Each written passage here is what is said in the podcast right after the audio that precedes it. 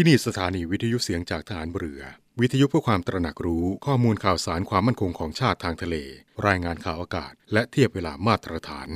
จากนี้ไปขอเชิญรับฟังรายการ นาวีสัมพันธ์ครับ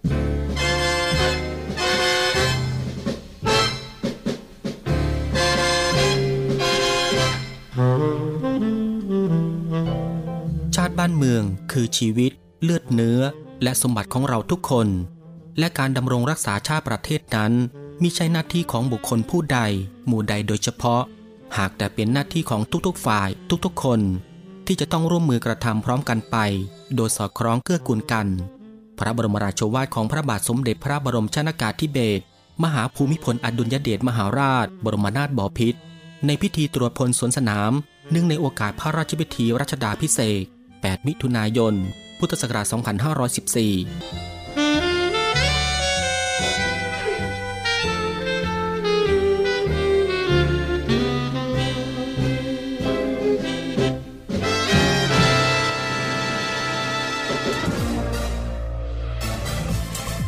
คุณกำลังฟังเสียงจากฐานเรือ ทุกความเคลื่อนไหวในทะเลฟ้าฝั่งรับฟังได้ที่นี่เสียงจากทหารเรือ กับช่วงเวลาของรายการนาวีสัมพันธ์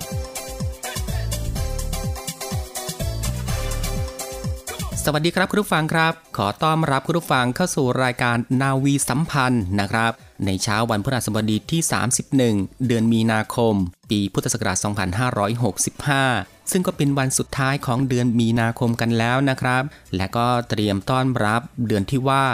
ร้อนที่สุด นั่นก็คือเดือนเมษายน ซึ่งคุณผู้ฟังก็สามารถติดตามรับฟังรายการนาวีสัมพันธ์ของเราได้นะครับเป็นประจำทุกวัน ในเครือข่ายสถานีวิทยุเสียงจากทหารเรือทั่วประเทศ ในช่วงเวลา7นาฬิกา30 นาทีจนถึงเวลา 8 นาฬิกา สำหรับเช้าวันนี้เป็นหน้าที่ของผมพันจ่าเอกอินตานามยางอินดำเนินรายการนะครับ ก็ต้องขอทักทายคุณผู้ฟังทุกๆทท่านที่อยู่ทางบ้านกันด้วย ที่ติดตามรับฟังผ่านทางวิทยุ หรือว่า รับฟังทางเว็บไซต์ที่ www.voiceofnavy.com และก็อีกหนึ่งช่องทางครับ ก็คือการติดตามรับฟังผ่านทางแอปพลิเคชันเสียงจากทหารเรือ ก็มีหลากหลายช่องทางกับการเลือกรับฟังนะครับ ทุกความเคลื่อนไหวในทะเลฟ้าฝั่งรับฟังได้ที่นี่เสียงจากทหารเรือ และในเช้าวันนี้ทางรายการก็ยังคงมีหลากหลายเรื่องราวนะครับ ที่จะได้นำมาบอกเล่าให้คุณฟังได้ติดตามรับฟังกันเช่นเคย ควบคู่ไปกับการพักผ่อน การทำกิจกรรม การทำงาน หรือว่าการเดินทาง และก็ที่สำคัญกับการรักษาสุขภาพให้ห่างไกลจากโรคภัยไข้เจ็บกับสถานการณ์ที่มีการแพร่ระบาดของโรคติดเชื้อไวรัสโควิด -19 อยู่ในปัจจุบัน ดังนั้นวันนี้ทางรายการก็ได้นำข้อแนะนำจากสำนักงานหลักประกันสุขภาพแห่งชาตินะครับที่เกี่ยวกับ 6 ข้อปฏิบัติ Home Isolation กรณีที่ต้องแยกกักตัวอยู่ที่บ้าน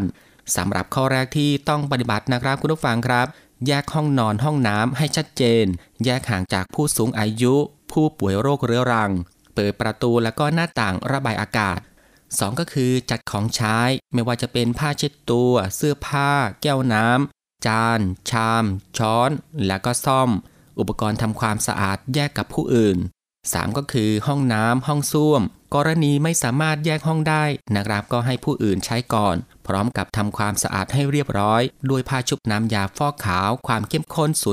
0.1%หรือว่าแอลกอฮอล์ 70%หรือไฮโดรเจนเปอร์ออกไซด์ 0.5% 4ก็คือจัดอาหารเครื่องดื่ม แยกส่งเฉพาะ นำส่งไว้หน้าห้องพักนะครับ ถ้าจำเป็นต้องส่งในห้องพัก ให้ใส่หน้ากากอนามัย ทั้งผู้ส่งและก็ผู้รับ และก็ข้อ 5 นะครับก็คือ เตรียมสบู่ผงซักฟอก น้ำยาล้างจาน เพื่อทำความสะอาดเพื่อใช้เฉพาะ และก็ข้อ 6 ข้อสุดท้ายนะครับก็คือ เสื้อผ้าใช้แล้วให้แยกตะกร้า และก็แยกซัก หากใช้เครื่องซักผ้าอาจซักรวมกันได้นำใส่ในตู้และไม่สัมผัสโดยรอบ สามารถตากรวมได้นะครับ เมื่อรีดแล้วให้แยกให้เรียบร้อย ส่งให้ผู้ถูกกักตัวเป็นการเฉพาะ และก็เรามาต่อที่สำนักงานคณะกรรมการอาหารและยานะครับ ก็มีข้อแนะนำเกี่ยวกับการเลือกใช้ผลิตภัณฑ์ทำความสะอาดพื้นผิว และวัสดุต่างๆ เพื่อป้องกันโรคโควิด ก็สามารถทำได้นะครับ โดยข้อ 1เลือกซื้อผลิตภัณฑ์ทำความสะอาดบนพื้นผิววัสดุต่างๆ ที่ฉลากระบุว่าสามารถฆ่าเชื้อโรค ฆ่าเชื้อแบคทีเรีย หรือฆ่าเชื้อไวรัส และต้องได้รับการขึ้นทะเบียนวัตถุอันตรายจากออยนะครับ โดยสังเกตได้จากเลขทะเบียนวัตถุอันตรายในกรอบเครื่องหมายออย วอสโดยรูปแบบผลิตภัณฑ์ที่มีจำหน่ายในท้องตลาดนะครับ ก็ได้แก่ แผ่นเช็ดฆ่าเชื้อโรคสำหรับพื้นผิววัสดุต่างๆ สเปรย์ฆ่าเชื้อโรค ผลิตภัณฑ์ฆ่าเชื้อโรคสำหรับเช็ดถูพื้น และวัสดุต่างๆ ผลิตภัณฑ์ฆ่าเชื้อโรคในห้องน้ำ ผลิตภัณฑ์ซักผ้าฆ่าเชื้อโรค และปฏิบัติตามวิธีใช้บนฉลากอย่างเคร่งครัดนะครับ โดยเฉพาะอัตราส่วนการผสม และระยะเวลาที่ให้ใช้ กรณีที่พื้นผิวสกปรกมากนะครับ ก็ควรขจัดสิ่งสกปรกออกก่อน แล้วจึงใช้ผลิตภัณฑ์ เนื่องจากความสกปรก จะลดประสิทธิภาพในการฆ่าเชื้อสำหรับข้อ 2 ก็คือฆ่าเชื้อบริเวณพื้นผิวและวัสดุต่างๆ เป็นประจำนะครับ โดยเฉพาะบริเวณที่มีการสัมผัสบ่อย ควรเพิ่มความถี่ในการฆ่าเชื้อ 3 ก็คือห้ามใช้เช็ดทำความสะอาดฆ่าเชื้อบนผิวหนัง และข้อข้อ4ครับ ก็คือห้ามนำผลิตภัณฑ์หลายชนิดมาผสมรวมกัน เพราะอาจเกิดอันตรายหรืออาจลดประสิทธิภาพในการฆ่าเชื้อ คุณผู้ฟังครับสำหรับการป้องกันตัวเองจากโรคโควิด -19 นะครับก็สามารถทำได้ ด้วยการกินร้อน ช้อนส่วนตัว ล้างมือให้สะอาด สวมหน้ากากอนามัยเมื่อไปแหล่งชุมชนนะครับ ถ้าเราช่วยการรักษาสุขอนามัยส่วนตัว ก็จะทำให้การใช้ชีวิตในแต่ละวัน ก็จะมีความปลอดภัย และก็มีความสุขในอีกระดับหนึ่ง แน่นอนนะครับคุณผู้ฟังครับ เอาเป็นว่าในช่วงนี้เราพักรับฟังสิ่งที่น่าสนใจจากทางรายการกันสักครู่ แล้วกลับมาพบกันในช่วงต่อไปครับ กองทัพเรือจะทำการเรียกพลสำรองประเภทนายทหารสัญญบัตรกองหนุน และนายทหารประทวนกองหนุน สังกัดหน่วยบัญชาการนาวิกโยธิน ประเภทละ 40 นาย เพื่อฝึกวิชาทหารประจำปีงบประมาณ 2565 ระหว่างวันที่ 20 ถึง 29 เมษายน 2565 จึงขอให้ผู้ที่ได้รับคำสั่งเรียกพลและหมายเรียกพลเดินทางไปรายงานตัว ณศูนย์การฝึกหน่วยบัญชาการนาวิกโยธิน ในวันที่ 20 เมษายน 2565 เวลา 8 นาฬิกา โดยพร้อมเพรียงกัน สอบถามรายละเอียดเพิ่มเติมได้ที่ กองนโยบายและแผน สำนักบริหารกำลังพล กรมกำลังพลทหารเรือ หมายเลขโทรศัพท์ 024753079 หรือนาวโทสุภชัยใจใส หัวหน้าแผนกกำลังพลสำรอง หมายเลขโทรศัพท์ 0631915156ลูกรันฟันฝ่าในทาราศีครับทรงเป็นดังนามราชนาวี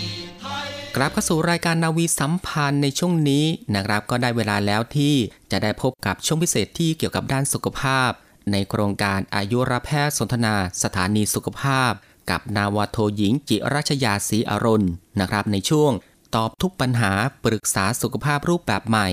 สำหรับวันนี้ก็ยังอยู่ที่การตอบปัญหาในเรื่องโรคต่อมไรท่อ โรคไทรอยและก็โรคโควิด -19 กันอยู่นะครับ ซึ่งวันนี้ก็จะเป็นตอนสุดท้ายกันแล้ว โดยนาวโทหญิงสุภัสสาเลิศล้ำ อายุรแพทย์โรคต่อมไรท่อ และเมตาบอริซึม จากโรงพยาบาลสมเด็จพระปิ่นเกล้ากรมแพทย์ถามเรือ ซึ่งในห่วงเดือนหน้านะครับเดือนเมษายน คุณหมอที่จะมาตอบทุกปัญหาปรึกษาสุขภาพรูปแบบใหม่นะครับก็คือ นาวโทนายแพทย์ภาค นิมิตพรสุขโข โสดสนาสิกแพทย์ อนุสาขาเวชศาสตร์การนอน ติดตามรับฟังนะครับในรายการนาวีสัมพันธ์เวลา7นาฬิกา30 นาทีและก็รายการร่วมเครือนาวี เวลา 12นาฬิกา5นาทีในเครือข่ายสถานีวิทยุเสียงจากทหารเรือทั่วประเทศนะครับ และต่อจากการตอบปัญหาสุขภาพของคุณหมอแล้วนะครับ ต่อจากนั้นเราไปติดตามรับฟังบทความทางศิลธรรมและวัฒนธรรม ของกองอนุสาสนาจารย์ กรมยุทธศึกษาทหานเรือ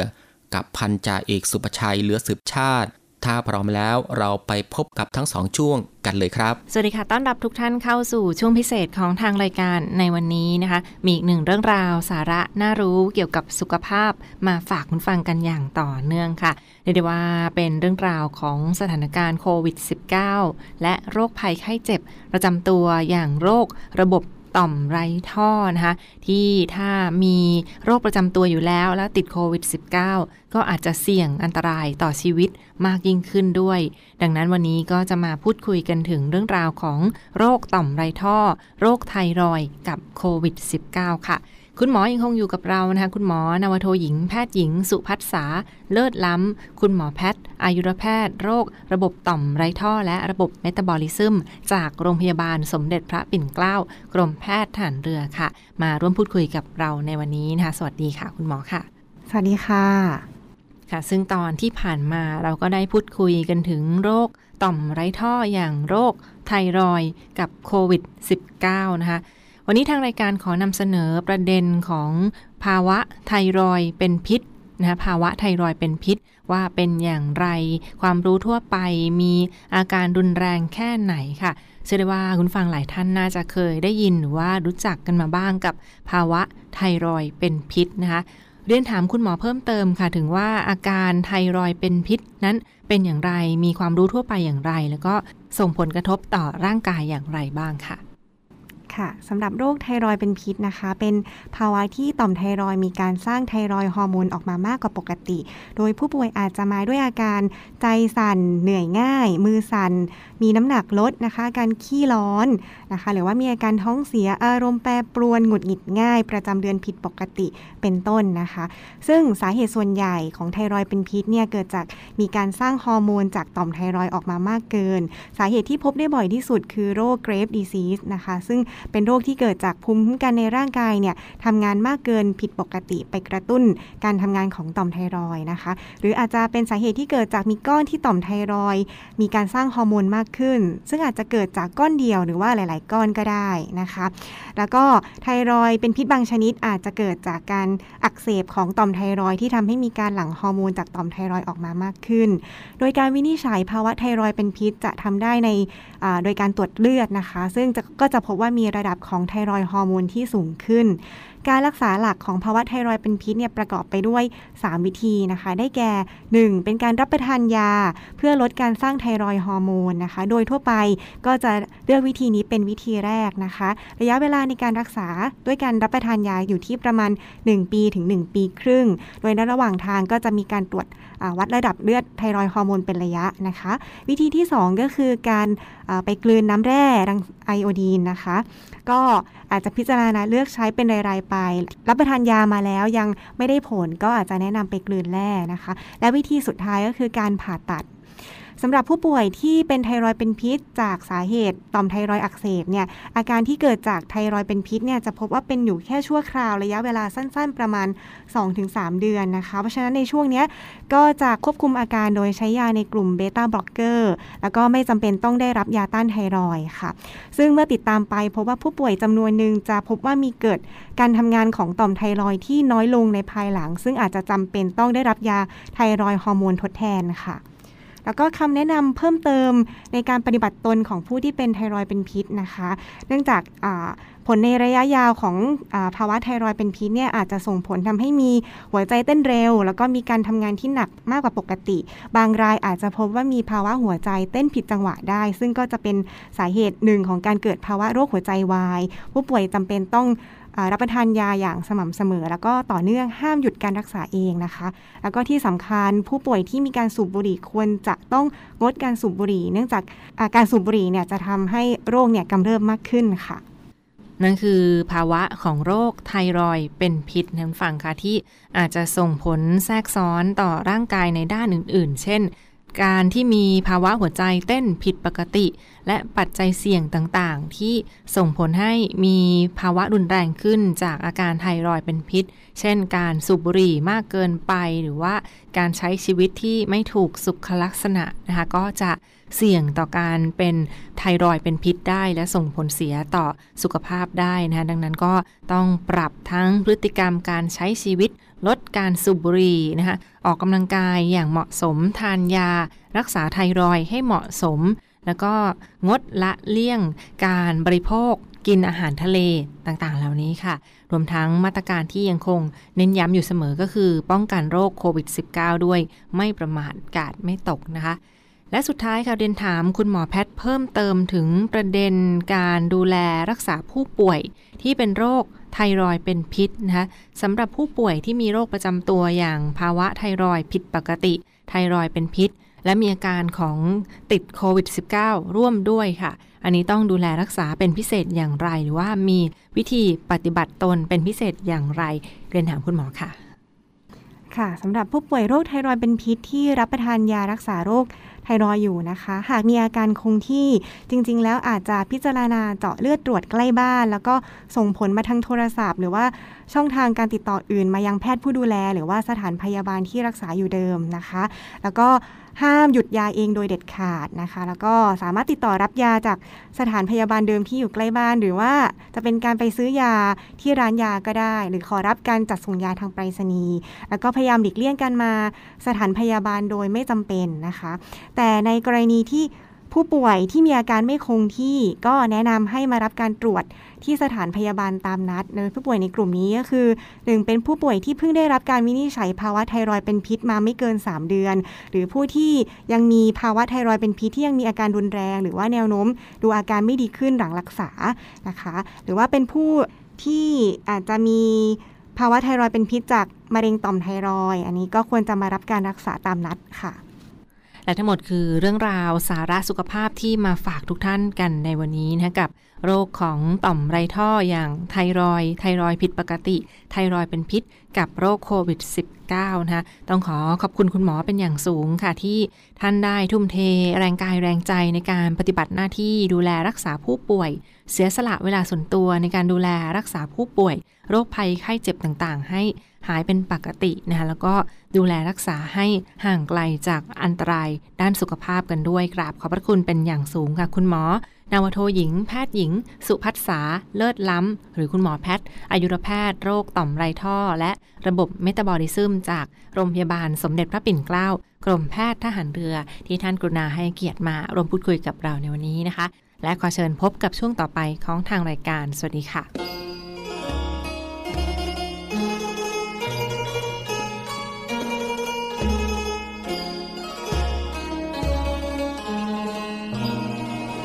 ครับท่านผู้ฟังครับ สมัยก่อนครับพ่อค้าที่ค้าขายทางเรือจะนำสินค้าของตนบรรทุกเรือขึ้นล่อง ไปตามแม่น้ำลำคลองครับเพื่อ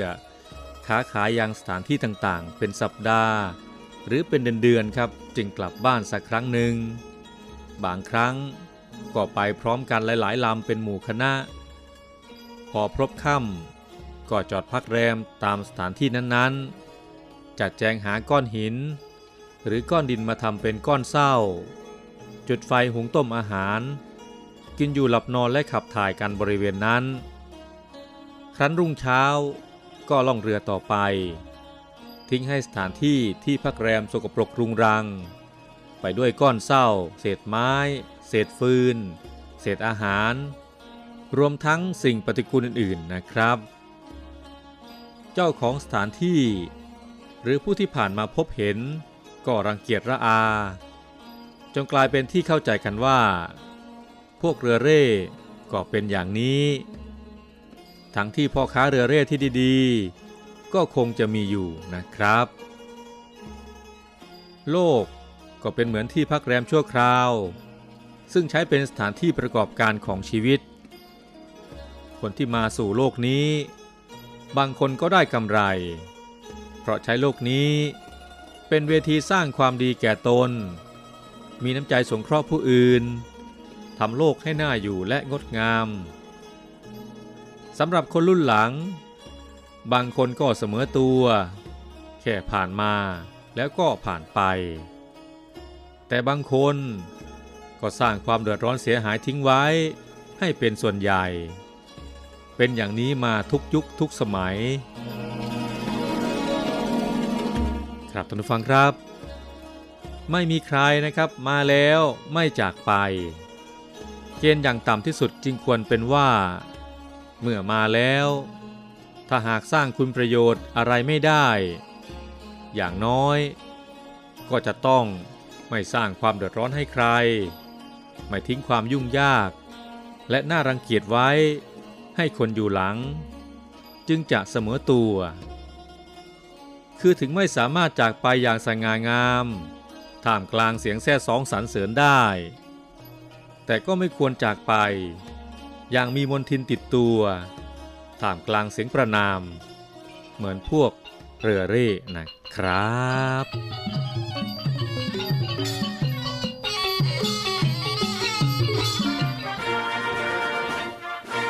กองทัพเรือด้วยหน่วยบัญชาการต่อสู้อากาศยานและรักษาฝั่ง เปิดรับสมัครกำลังพลสำรองและทหารกองหนุน เป็นทหารอาสาปี 2565 แบบทำสัญญาจ้าง คราวละไม่เกิน 4 ปีจำนวน 30 อัตรา แบ่งเป็นนายทหารสัญญาบัตรจำนวน 5 อัตรา คุณวุฒิปริญญาตรี อายุ 18-30 ปี นายทหารประทวนจำนวน 25 อัตรา คุณวุฒิมัธยมศึกษาชั้นปีที่ 6 อายุ 18-25 ปี สมัครด้วยตนเองตั้งแต่บัดนี้เป็นต้นไป จนถึง 8 เมษายน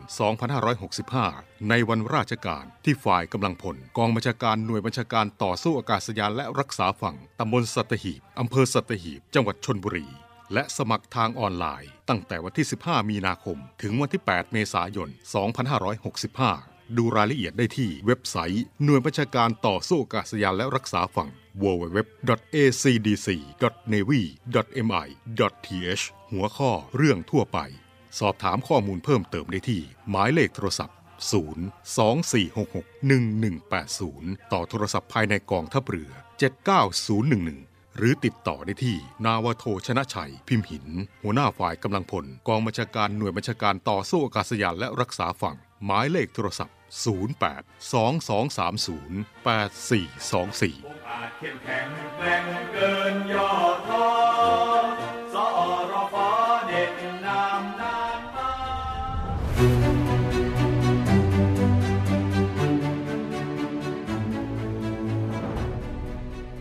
จากการสถาปนากรมยุทธนาธิการเมื่อวันที่ 8 เมษายน 2430 มาสู่กระทรวงกลาโหมในปัจจุบัน นับเป็นเวลา 135 ปี ที่ยังคงมุ่งมั่นในการปฏิบัติหน้าที่ด้วยความจงรักภักดี เป็นองค์กรนำในการสร้างหลักประกันความมั่นคงของรัฐ รักษาผลประโยชน์แห่งชาติ โดยยึดหลัก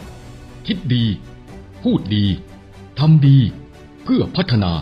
และพร้อมเป็นหลักประกันความมั่นคงของชาติ ในการพัฒนาและขับเคลื่อนประเทศให้มี ความเจริญ มั่นคง มั่งคั่ง และยั่งยืน สืบไป ด้วยปณิธานกลาโหมเทิดราชา รักราช ชาติมั่นคง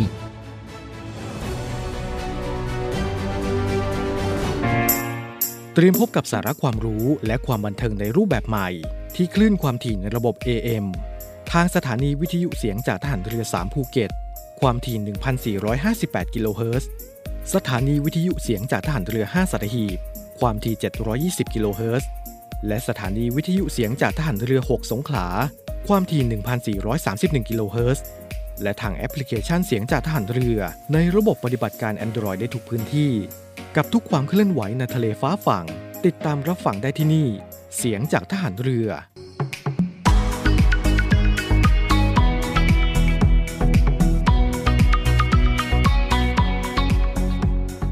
คุณผู้ฟังกำลังให้เกียรติตามรับฟังรายการนาวีสัมพันธ์กันอยู่นะครับ และในช่วงสุดท้ายนี้เราไปที่อีกหนึ่งเรื่องราวข่าวสารจากกองทัพเรือครับ ซึ่งทางกรมการขนส่งทางเรือได้จัดโครงการตรวจสภาพรถยนต์ ก่อนเทศกาลสงกรานต์ประจำปี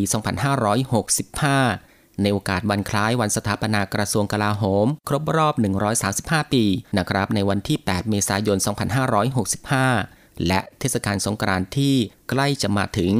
กองทัพเรือโดยกรมการขนส่งทางเรือนะครับ มีความห่วงใยพี่น้องประชาชน และก็กำลังพลกองทัพเรือที่จะเดินทางกลับภูลำเนา จึงได้จัดให้มีโครงการตรวจสภาพรถยนต์ก่อนเทศกาลสงกรานต์ประจำปี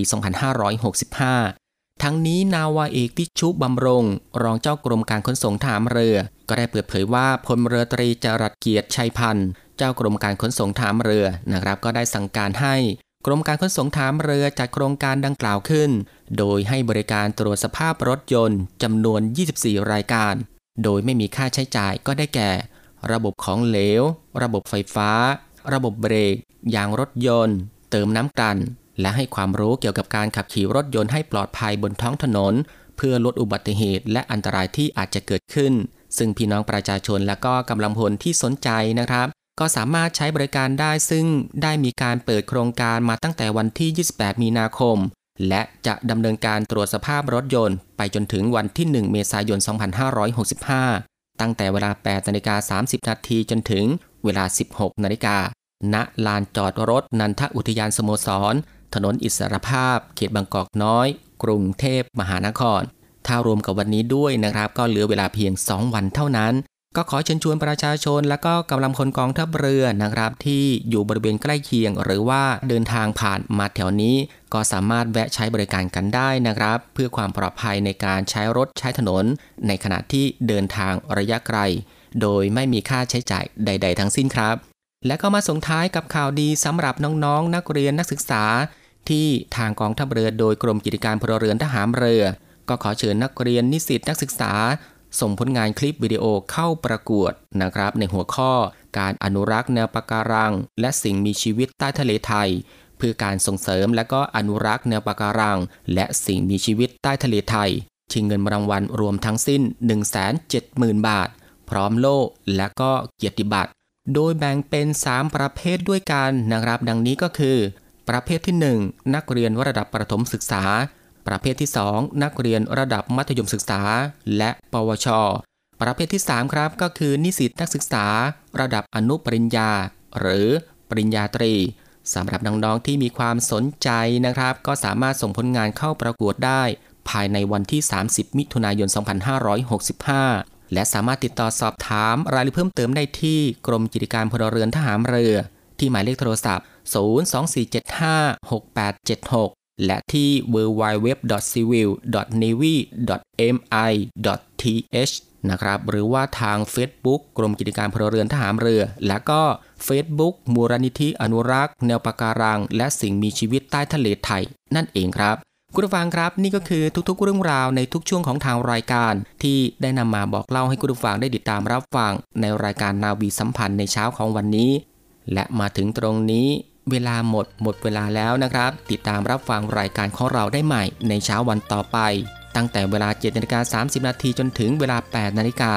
สำหรับวันนี้ผมพันจ่าเอกอินตานามยางอินพร้อมทั้ง ทีมงานนาวีสัมพันธ์ทุกคน ก็ต้องลาคุณผู้ฟังไปด้วยเวลาเพียงเท่านี้ ขอพระคุณคุณผู้ฟังทุกๆทท่าน ที่ให้เกียรติตามรับฟังด้วยดีตลอดมา ก็ขอให้คุณผู้ฟังนั้น โชคดี มีความสุข มีสุขภาพร่างกายที่แข็งแรง และเดินทางปลอดภัยกันทุกๆทท่าน สวัสดีครับ รักกันไว้เธอ